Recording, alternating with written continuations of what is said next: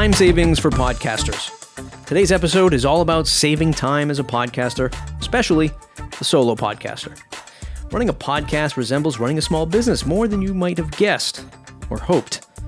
As a small business owner, you're responsible for wearing many hats. If you've ever launched a business, you quickly found out that not only are you the owner, but you're also the head salesperson, customer support lead, accountant, janitor, food runner, and the president. If you're a solo podcaster, you're responsible for producing the content, creating the content, wrangling logistics like guests and recording time, audio engineering, marketing and promotion, coffee addict. Sorry, that one's just for me. But there's lots there, right? And here's the good news. Many of us who are solo podcasters are also small business owners. Yay. Wait, I said this was good news, didn't I? That means with everything else we have going on, how the heck are we going to produce a successful podcast with the limited time that we have? I'll reveal some of the helpful tools and apps today, theories I've leveraged over my career as a podcaster. By the end of this episode, hopefully you can take away a few nuggets of wisdom that'll help. And hey, by the way, if you're looking for a great place to start your podcast, or maybe you're bored with your old podcast host, look no further than us here at Castos.com. We're building a platform for the podcaster like you who desires something clean, fast, and powerful for your podcast needs. Want to start a podcast network? Check. How about connecting up with other WordPress marketing websites? Done. Sell private podcasts for members-only content? You bet.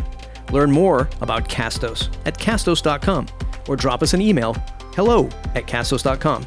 Tell them you heard it here on the Audience Podcast. Start with the mindset. Please don't skip past this section. I know you might have rolled your eyes a little bit, but I think it's important, especially if you're a new podcaster. Getting in the right mindset sets the foundation to managing your time as a busy podcaster.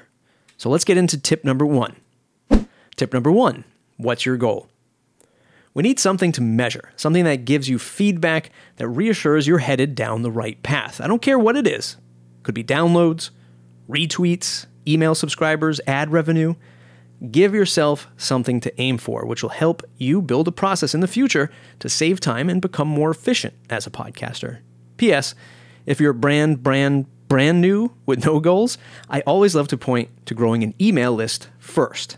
Jump on something like MailChimp.com, which we'll talk about in a few moments, to make that process easy. Tip number two, develop the plan. I am a terrible planner. Maybe like you, my superpower is just diving into the creative project and creating. Starting something new is exhilarating and has a chance to show the world something you're capable of. Until 3 months from the starting line, you've just been clicking around a dozen open tabs in your browser thinking of something new to do. Have some structure heading into the new show, like defining a solid show premise to keep you on track. Outline guests or topics ahead of time. Develop a go-to-market strategy. And also, when will you measure and reflect on the goals that you've set? Plans can be complete plans like outlining seasons or having plans for each episode.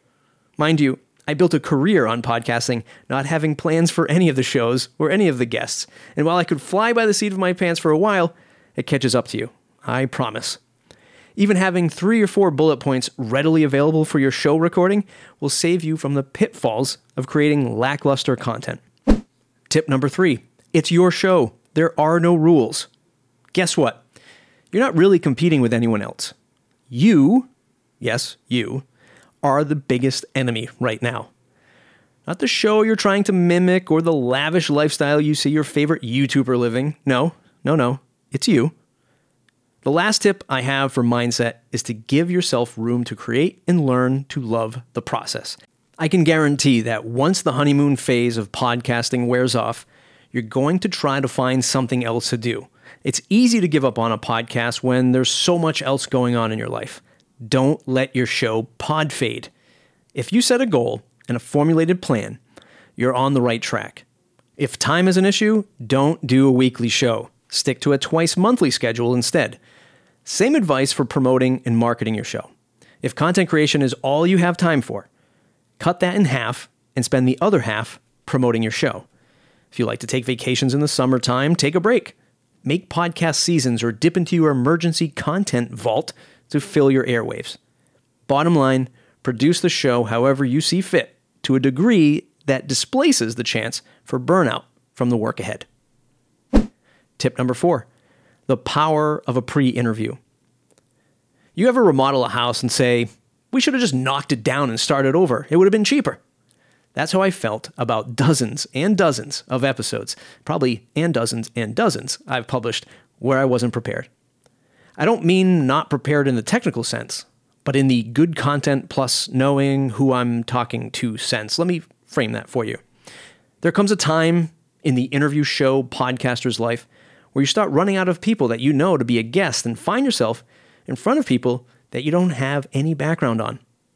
Sure, they know the premise of the show, and their LinkedIn profile looks good, but have you built any rapport in the split seconds after hitting record? Do you know the exact 1 or 2 topics you can punch into to produce quality content? How about tension, the core of great storytelling? The pre-interview is something I've arranged for all guests I interview on my shows. I spend 10 to 15 minutes total, really giving them the broad brushstrokes of what I expect out of them as a guest. Things like good sound, good lighting, good energy.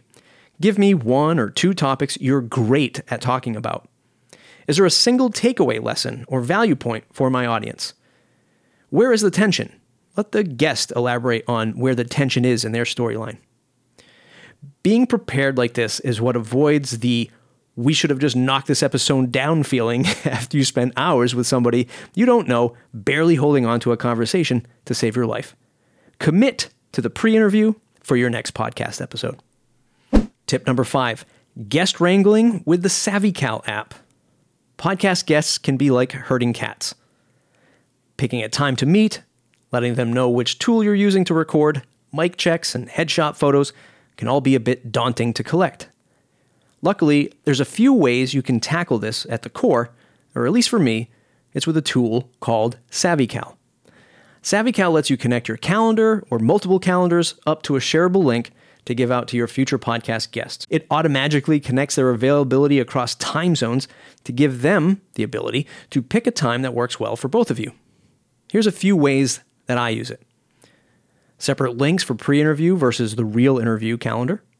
Limit scheduling slots for either type, i.e., I'll do 3 pre-interviews a week because they're short, but only 1 real interview a week because they're longer, plus they take more energy to produce. Auto redirect to a landing page of requirements. Wait, what's that you say? A landing page for requirements? Another valuable time-saving feature would be to have your guests read through requirements for your show, to re-emphasize the importance of a good show or to upload a headshot photo for you to use in the podcast featured image. This is a massive time saver across pre-interviews, interviews, and post-show email follow-ups. Tip number 6, easy recordings plus audio quality. If you're in the early days of your podcast production, maybe you're using something like Zoom or Skype to record your episodes. And then maybe you want to start pushing the quality of your audio up a few notches. Fumbling around with complex audio editing tools does not equal a time savings formula. So do what I did for a long time and still do for some podcasts I work on. Use a better recording platform to make your episodes sound better without having to do too much heavy lifting. It's not audio engineering or heavy editing, but I use a platform called Zencastr, which will allow you to automatically sync up your individual audio tracks and normalize them through their production tool. You'll have to pay for it, but it's a huge time saver to make the show sound somewhat good without having to do a lot of heavy lifting. Tip number 7, extend your audio editing with something like Hindenburg or Descript or both. I used to spend hours editing a 45-minute interview. The days of using Ecamm, Skype call recorder, plus Adobe Audition would send me down an audio engineering rabbit hole that I had no business doing. Once I started using Zencastr as a competent recording platform, about 6 months ago, I shifted to using Descript audio editing software. I switched to it for a few reasons. I could edit audio via text, not waveforms. I could automatically clean up filler words with just a push of a button. It was much easier to create mashups and audiograms using this tool. and I could also get a transcription out of it. Descript is a massive time saver for me. Diehard audio engineers probably won't use it, but you can also export Descript projects into other more capable DAWs if you're looking to get into the nitty-gritty of audio engineering. I will say that, at least at the time of this recording, Descript lacks on the audio enhancement tools. Sure, it's got a basic EQ and compression, but I never found it all that compelling. Recently, I discovered Hindenburg, which I'm recording into right now, which has an extremely competent and user-friendly interface for recording audio. Now I use Hindenburg to record at the source, and then export to Descript for bigger chunks of audio editing. Another thing to a workflow certainly is the opposite of time savings, but it does pay off in a better sounding show in the long run. Tip number 8, maybe it's time to spend some money on equipment. Okay, cover your ears if you're just getting started. Lots of people ask me about the equipment they should get for their podcast. It's the glitz and the glamour of becoming a podcaster, when in reality, it's easy work and oftentimes expensive work, depending on what you're doing. Newsflash, it doesn't make your show any better, at least in the important areas, like great content and getting in the earbuds of your audience. The difference between a $99 Audio-Technica ATR2100X microphone versus a $399 Shure SM7B microphone is only marginally better for most of us. While the cost is 4 times more expensive, you certainly won't be able to hear a 4 times better sound quality. However, great hardware will save you time when you do get to the point where pushing the audio quality boundaries matters. If you find yourself spending lots of time editing EQ, compression, noise gate, etc. in software editing tools, that's where the great hardware steps in. Record your audio at the highest quality at the source, so you're not left spending hours on adjustments in the software. I don't want to turn this segment into a whole hardware episode, but the devices that do come to mind for time savings beyond a better microphone are something like a Rode Procaster. It's a podcast studio in a box. It would take a whole episode to explain it. Just search for it on Google to check it out. FEThead or Cloudlifter inline amplifiers. These little but mighty devices really boost the power of a microphone, depending on what digital adapter you're plugged into. The Universal Audio Arrow audio interface, which is not only a mouthful, but a very expensive $499 and complex device that can really dial in better audio quality if you want to spend the time to set it up. Stream Deck is a great tool for transitions and controlling live streams.